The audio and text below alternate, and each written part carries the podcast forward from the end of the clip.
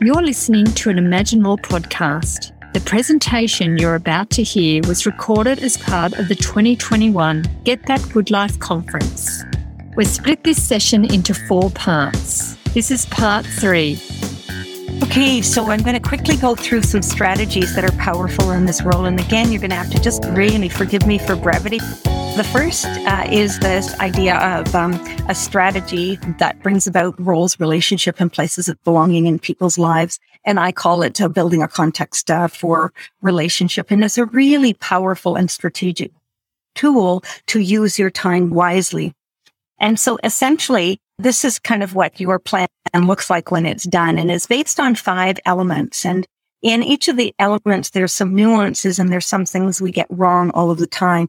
But in essence, you want to make sure that you're thinking about something that is truly of interest to the person. And it's, uh, as I said before, it's not mom's and dad's interest. It's not the supporter's interest, but really something that really tweaks the person. If you don't yet know what that is, you need to go out and figure it out.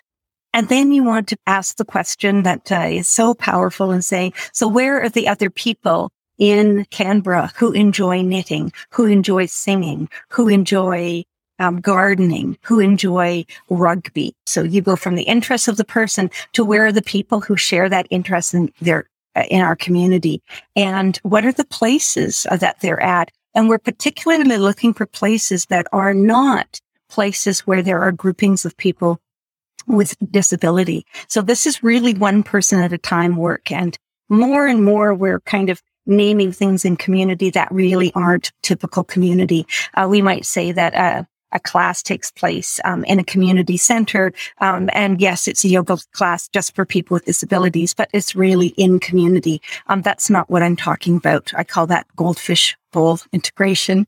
Um, you know, if people can see in and if people can see out, but they're never, never going to meet. I'm talking about ordinary community spaces where there's a diversity of pe- people and uh, not a whole lot of other people with disabilities because when people in communities see two or three people with disabilities together, they see the disabilities rather than all of the things that they may have in common with those people. And you want to um, stop that from happening and help them. Certainly they'll see a disability, but with good support, they'll also see a keenness around race cars, uh, a keenness around um, sports, uh, a super interest in learning how to knit. And those are the spaces that uh, people uh, will start to um, see the person in a more full kind of way. And that's where relationship may be built. So you've got the interest of the person. You've got where are the people who share that interest in co- community. Which of those places then can a person get to on a frequent and regular basis? So we want places where people can go back again and again and again. And that's simply because that will bring about familiarity for both parties. So people who haven't met someone before who doesn't use words to speak can get some time, uh, maybe from a distance and then closer and closer getting to know that person. And so that, uh, the better you know someone, the more fully you know them, the more likely there will be some degree of relationship. So what we're looking for places in community where you can be there frequently and regularly rather than just dropping in once a year or once a month or whatever. Thirdly, we're looking uh, to develop and design situations where uh, the person has a role that's stronger than just being a spectator. So often people are brought to places to environmental events and musical events and art events. And what they are, they're the spectators walking around. That is the least engaged way of belonging that we can imagine. And we need to imagine differently. So we need to figure out how do we think about the interests of the person and imagine who they could be.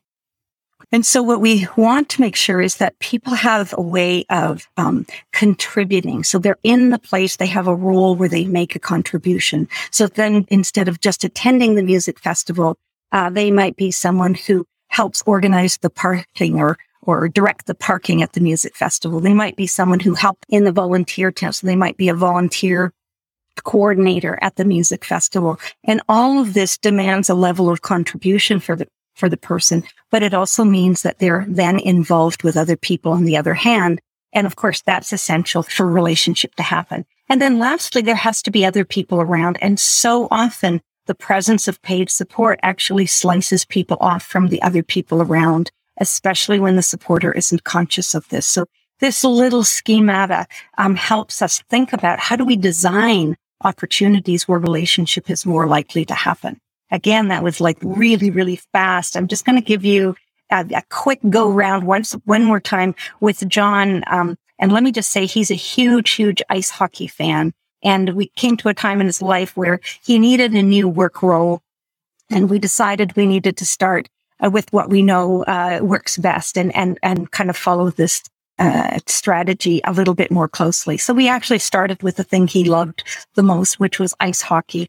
And um, we thought about where were the places in community that people who loved ice hockey could work in a paid role. We thought of about eight or 10 different places in our community and landed on the ice hockey um, arena. There were two of them in community and we actually ended up getting him two part-time roles, uh, two days each in, in each of those. And it was a place in community where, uh, you know, very diverse uh, people gathered, where the workforce was typical uh, working folks. And um, he could be there on a frequented regular basis because um, it was a job. And the role that he had was a maintenance uh, person, a junior maintenance person, because he was just starting out. And in uh, that, he he made a huge contribution not only in terms of as a, doing the work that he was paid to do, but as he got to know people, they got got to know that he had a huge head for statistics for the local, um, the Toronto Maple Leaf hockey team, which is beloved uh, or not by many. And uh, so he was a, a source of, of great uh, information. People loved, came to love to talk to him. So he had many good, solid work role and, and lots of contributions. And, um, you know, the way things go, some things you have to work at harder than others. Uh, we realized the people aspect of this job was the hardest, um, uh, criteria to meet, the hardest element to kind of get in place. Yes, there were other people working. Yes, he had a supervisor, but it's a huge arena. He would often be fixing chairs and benches or um, cleaning something or getting something ready in a totally different part of the building. So we had to be super strategic around making sure that his supervisor came and checked on him. And whenever he checked on him, he brought him to another group of guys for break time. And that's how they started to get to know him. And through this, his supervisor got to know him and really enjoyed spending time with him, taught him some new things because he liked to have him work on his crew. And um, that relationship really developed it developed to the point that when that uh, the one of those two arenas closed down a couple of years ago, the manager, the, his supervisor, went over to the other arena and secured the job for uh, two more days of the week. So John still continued to work for four days of the week. I just have this up quickly to say uh, you can be very, very creative in answering who are the people in this area who shared this interest. And for Tiffany, it was, you know, who are the people um, who share this interest in art and what are the roles they hold. And we have many, many roles to draw from. And at one space and time, I mean, this interest in art led to her being an artist, an art student, a painting group member, um, an art card promoter of her own, uh, her own cards, an art gallery volunteer, an art guild member, an art exhibitor, and a finalist in art competitions, um, among some other roles uh, as well. And so this idea of thinking in terms of interests and then roles that come from those interests is very, very powerful. And in all of these places, she is meeting uh, different people and sometimes the same people. And any number of relationships have developed as a result. Another strategy is um, helping people, especially in that last piece of the BCR strategy, which is getting the people involved, is encouraging the supporter to think in triangles instead of having a linear relationship just with that person and being off in a corner while volunteering, figure out ways to invite in a third person. And that could look like um, inviting a person uh, to a common interest in conversation for people who are good conversation starters.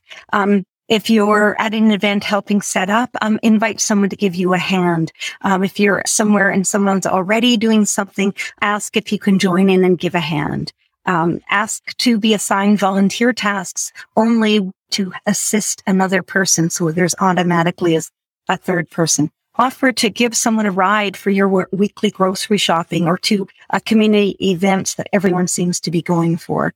Um, ask for a ride or uh, figure out ways to share, bring in a coffee for someone when you're um, working together on a project, um, or think about baking and bringing it to people. These are all ways of instead of just um, the supporter and the person um, having that relationship, but they bringing in a third party.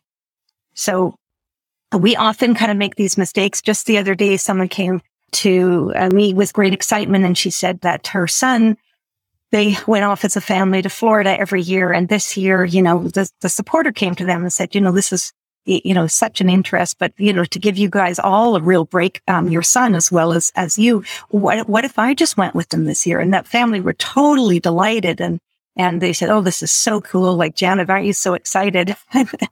I had to find a way to say, okay, that's, that's great. But is there a way to build relationship into this? Can you imagine what if this is a man with lots and lots of cousins and family members in his life? If instead of the paid supporter, what if it was two of his male cousins and you paid instead of support hours, you paid two tickets in the room you were going to pay anyways, right? Um, that would be bringing a, a much a greater degree of relationship in his life. And so this is a supporter who's keen and excited and, and really wanting to make a difference hasn't been taught about that triangle and how vital that is. Right. And so we need to kind of think about that and what that would bring to people's lives. Another significant, um, uh, it's a strategy, it's a mindset, it's a, an awareness that we need to help support people develop at all times. Is this idea of what are you putting into the hearts of, and minds of other people? Every moment you are giving a message of one kind of another. And we have to think about what do we want to convey? And the reason that this is so important is that, um, you know, we're always judging people really, really quickly. And we do this in shorthand. We judge by how people are dressed and how they talk to each other and uh, what roles they seem to hold. We decide that this person is knowable, likable, and like me, or they're quite, quite different from me and has nothing to do with me. And I seem to be that bridge to relationship, connection, community.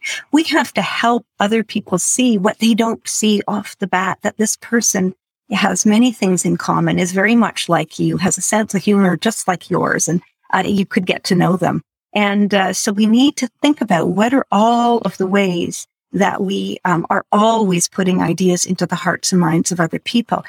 That includes what's being put by the family into the heart and mind of the supporter, what's being put into the mind of the family about new possibilities and new excitement about their family member by the supporter, and what's being put in the mind of the person with a disability themselves in terms of what's expected in their life, what they can um, enjoy and take part of. So there's lots more to think about this, but just think about that. We are never not influencing the ideas that people have about this person. And so uh, the supporter and your paid time, as well as your other time, but really in your paid time, you're always on. You're always giving some kind of message. And I think this is a very exciting and almost a, a social justice element of the work of, of paid support, actually, um, because I think it's not that we're um, uh, very much we're not faking we're not telling people um, untruths about this person. This needs to be as genuine as we can possibly make it. But the ma- mindset that i have is that there are things about this person you don't yet know. And when you know these things you will get to know them a little bit better and you'll begin to see how cool this person is and how they have things that will add to your life. And i think that's life changing and very exciting part of the work and so messages are in, conveyed in, in lots of different ways and they are um, made through uh, language. Um, if I hear one more supporter calling a person with a disability, especially a male, uh, buddy, uh, you know, the minute someone says, Hey, buddy, it's like, buddy, come on over here instead of the person's name. I know it's a person with a disability, even if I'm looking at them from the back, right? It's just one of those things that, uh, you know, conveys so much in just a word.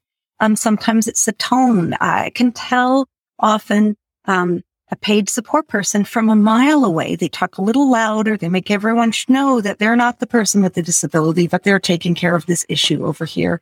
Tone is so important. What they call themselves. If your supporter calls your, themselves anything but by their first name, um, who does that help? Right? You just really want to put positive attention onto the person you're with. And so language is really, really important. And part of language is introductions. Um, we don't need to be introducing people by their labels. It is absolutely not necessary. We may need to give some indication of some function differences. You know, we might need to say, you know, Tiffany isn't going to say, uh, good morning, but she would love to take your hand, right? We can give uh, indications, but we don't need to kind of uh, give the reason why she is not able to speak in words. Uh, messages are conveyed by physicality. Um, where do you stand? How do you move? Uh, so again, the image that I have in my mind is when a paid support person or quite frankly, family members, you know, walk along the sidewalk and they're literally dragging an adult or a young person even um, behind them. And you know that this person who looks to be adult size and whatnot is not in charge of their own life. And how odd and different is that? There must be something wrong. Right. So we're giving messages to other people. Watch out. Be careful. This has nothing to do with you. Move back. Appearances, just general grooming and physical appearances are really, really important. And uh, you want to kind of appear in positive ways that the setting calls for. And if anything, you kind of bend over backwards a little bit to look just on the upscale end of it. And that's both parties, the person with a disability and the support people. And so, um, families that I've worked with over time, they've kind of had codes, just dress codes, like how short do shorts get to have? When do you wear shorts? When do you wear other attire? There's a, an art event happening. How will people be dressed? How will Tiffany be dressed? Uh, what, what about the supporter going with her? Messages are conveyed, as I said before, in groupings. So if it's two or three people with a disability together, particularly when they're with an obvious support person, then, you know, we, really are giving the message, um, even without intending to, that this is a group of people. They have lots in common. They have a support a person who knows what they're doing. You can step back and let this be. This has nothing to do with you when actually, you know, people are dying for some degree of relationship and connection with people in that surrounding. And so we have to think about how messages are conveyed. And some of the things that we can think about is, you know, where do you walk? And, uh, you know, once people reach a certain age, do we have to use those diminutive names like Susie and Ronnie, or could we move to Sue and Ron, for example?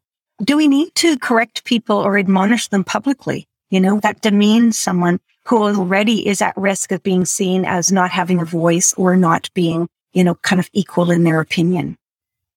Uh, calling the person client is another huge uh, kind of thing. I kind of think unless you're a client of a hairdresser or a lawyer, um, a human service client has a whole other connotation. So I'm not sure in Australia, but around um, uh, Canada and the United States, you know, a, a professional direct support person will often talk about the clients that they have, right? And that's not a positive term. It was meant originally to convey some kind of a positive identity. Um, but it's better to say this is, this is John that I spend some time with. I assist John, you know, to get to his violin lesson. Uh, so that he could be a part of the symphony orchestra. Did you know that? Right? Way more important than um, helping people to see. Because what you're saying is uh, let's just pay attention. I'm not the disabled person here. Um, he is. I'm the person who works for him. And it's just so many levels of negative and devaluing messaging that we don't intend to, to do. So we need to rethink that. Telling people what they uh, can't do is often not important. And some of those other things I've said already. And so often what we're called to do as well, um, just one last story and is about um, putting um, positive ideas in the eyes of, of, other people. And sometimes that means a, a positive um, interpretation of behavior or of an incident that could be hard for people to understand. And so I think about uh, years and years ago, uh, Jonathan uh, was a young man that we supported, loved cassette tapes. That's how long ago this was. And I, I went to the local library all the time looking for um, specific music tapes that he was fond of. And, you know, he's at the library. He's a man who doesn't speak in words. And when he found a tape he loved, he'd go, ah, and he'd, uh, you know, vocalize loudly. And people around, he uh, looked a little different, sounded a little different, maybe moved a little differently. People were immediately, you know, on edge and you could see the librarian kind of cringe and you could see the security person kind of thinking, am I needed here? And you can um, see people with young kids kind of just paying attention in case they needed to do something, right? And uh, the, the first time I saw it happen, I saw that the support person he was with kind of projected in a fairly loud voice for a library. She said, Oh, Jonathan, you found the tape that you were looking for. You sound really happy about that. And what she was doing was an absolutely beautiful positive interpretation of a set of behaviors that were causing people concern. And what she was saying is, Hey folks, this is Jonathan. He obviously has this great fondness for certain kind of tapes. He's just found one and this is his happy sound. Right. And so it was such a wonderful way. And what I have imagined over time is that's the first time it happened. Uh, knowing Jonathan, this happened and would happen regularly and frequently. As long as he would keep going to that library, he was going to have these moments. And um, more and more, uh, probably as long as that support person kept saying similar kinds of things, you know, by the fifth time or so, the librarian would probably just say to someone at the desk, Oh, don't worry, that's Jonathan. He's just found a tape. And by the 10th time, the security guard would hardly be raising an, an eyebrow. And by the 12th time, a mom with a little kid might come by and say, Oh, that's Jonathan. He's just found something he's looking for. Totally understandable to the kid. And maybe by the 20th time or something like that, um, some young dude would come across and say, Oh, is this the kind of cassette you're looking for, Jonathan? Even before he called out. Right. So that positive interpretation tells everyone this is Jonathan. and He is doing what we all do, happy when we found something we're looking for. He is knowable. He can be familiar. He is someone that you could be connected with, even in the most casual ways. And that changed that library into a place of belonging for Jonathan. And that's all to do with influencing what you're putting into the hearts and minds of other people. Okay. So on to you. I want you to think about what are you putting into the minds of other people? What do you want to show people and what do you want to avoid? Um, and where do you think you might be um, stepping over the line or um, haven't thought about? You know, is it uh, you know when you're in a rush and where where you walk? Is it in in teaching people exactly how the person is best supported and and walking? Uh, lots of people, when they go back to the same places again and again and again, uh, don't need to be behind you anymore. Don't need to be even encouraged. You could simply open the car door and they might be slower getting out and looking around and getting their bearings and finally making their way. And you can be fidgeting in the car. You could be, you know, um, getting the strap of your purse right. All of which indicates to the rest of the world, uh, this young man's just gotten of the car. He darn well knows where he's going. And, uh, you know, he is able to kind of figure that out. And she's just given a ride here and she might assist in some other way, but it's certainly not getting into the building. Right. So really, really powerful.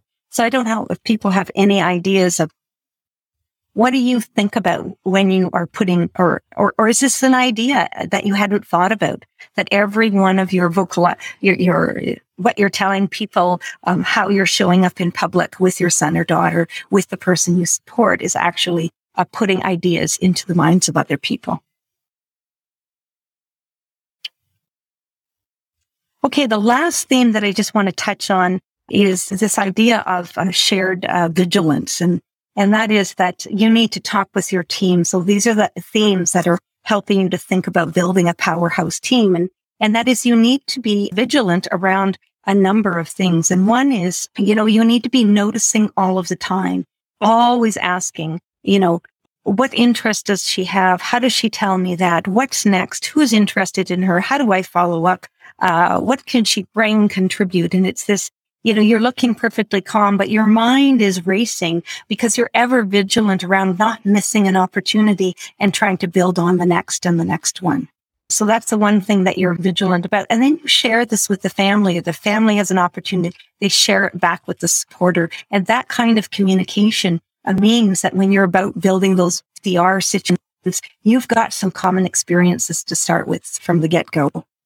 The second thing is you have a shared vigilance around what are you putting into the minds of other people, which is what we've just covered. And the last one is this shared vigilance of, am I on the right uh, path? And so what I often use to figure out if I'm on the right path is going right back to this slide, which is almost exactly as you've seen it before. If you're on the right path, you're able to check off some of these things, which is, uh, is the person uh, at least partly or through my efforts as a paid supporter, becoming someone holding a role in their life in their community? Are they present and welcome more often than before? Are they um, in typical family, neighborhood, and community uh, life and settings and holding those roles at least more than they were before? Are they there in ways that um, in all of the life areas, home and work and recreation and relationship and, and civic and spiritual kinds of areas? Are they in all of those places? And which are most important right now? And are we making some progress there? And while they're there, are they simply spectators, which is the lightest way to be present? Or are they uh, present in some kind of a deeper way that gives them purpose and positive identity and perhaps even new opportunities for growth and connection? You know, are we making some headway there? And are we beginning to notice where people are interested in them, where we expect them to have relationships in places that they go to again and again, and then even some friendships that can grow out of uh, the building together of shared interests and paying attention to those shared interests. And when those relationships, uh, when we notice someone is the least bit um, interested? Do we know how to nourish and nurture and encourage um, that relationship? Or do we expect it just to continue all on its own? And so this I find is equally good as a vision as it is uh, to check on, see how we're doing from time to time. And it's really a rich conversation with support people to say, you know, how are we doing on this? And the other thing that I use sometimes for kind of saying how we were doing is, a, is something I call five essential questions. And these are just really another way of keeping track. Um, and they're really good questions to ask, uh, particularly at the outset of um, a new venture and just really kind of uh, knocking and testing it for, is it as good as it can be? And these are the places that we sometimes go wrong. Um, so is this a real thing or just pretend or just good enough? And and, uh, you know, this really avoids you wasting your precious time on things that are mediocre and really going for high quality things. But, you know, if uh, it's decided that this person um, is going to make cards and they have a small card making business, um, are they poor quality cards? Are you using, you know, poor paper? Is it messily done uh, so that it looks like um, a craft rather than a beautifully uh, given card? And the same with baking. Uh, is something put together in a really um, uh, sloppy or difficult way so that it wouldn't be a valued offering by other people. And sometimes, you know, people go, well, it's a person with a disability. That's just good enough. You know, that's her baking. That's good enough. But in fact, we have many baking techniques that can find recipes for people to put together things that are absolutely delicious and look gorgeous and would be a real gift. We have ways of pulling together card making supplies that put together stunning cards, even when people uh, don't have a lot of dexterity. I know a grandmother that found one of these um, a, little machine. She put high quality paper through. Her grandson uh, kind of turned the crank and out of the an embossed card. It was this beautiful embossed card. And then he chose where to put some glitter and sprinkles on it to make an absolutely gorgeous card when I don't know how much um, uh, dexterity and talent he would have had with the details. Right. And that's paying attention to, we really want something of quality right at the start rather than something that's just good enough. And that's the same with dressing poorly for family event where everyone else is getting dressed up and thinking, oh, well, that's him. Or uh, doing tasks on a volunteer job that aren't really needed to be doing instead of doing something that's really, really value, valuable. And so uh, that first question is helpful in, in that sense.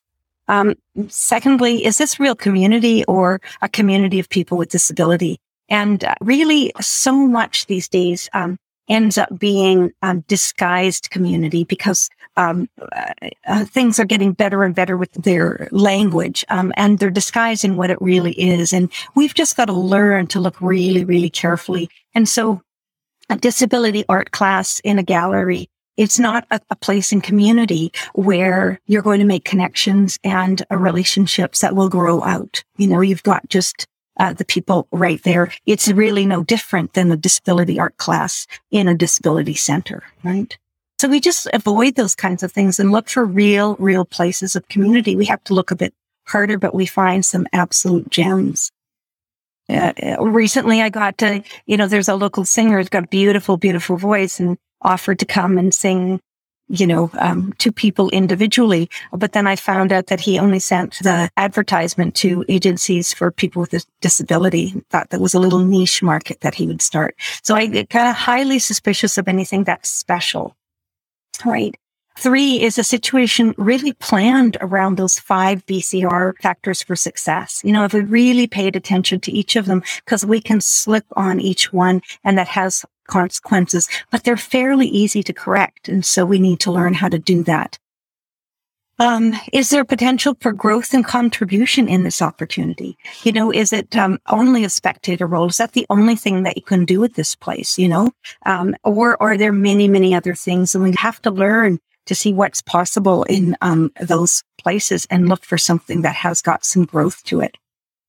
And we uh, need to plan for connection from the very beginning. And the first part we have to see is that um, other people will benefit in a relationship with this person. Not everyone, because we don't all connect with each other in beneficial ways, but there are many, many people who could really um, enjoy this person's um, sense of humor, benefit from the art that they provide, uh, be totally de- delighted for um, having a very, very uh, a lovely one-on-one friendship and getting together uh, to read together once a week or play some guitar together, right? So uh, I think that uh, we have to expect it in the first place, and then we have to really pay attention to nurturing that, and that is very much of the bridging role. In that role of bridge, um, all of these things are relevant. A great conversation to sit with your team members and say, are we on the same page here? Are we looking at things in the same way? And that really does build um, that powerhouse team. You've been listening to an Imagine More podcast. If you enjoyed it, don't forget to review us and subscribe wherever you get your podcasts and go to imaginemore.org.au for more great content.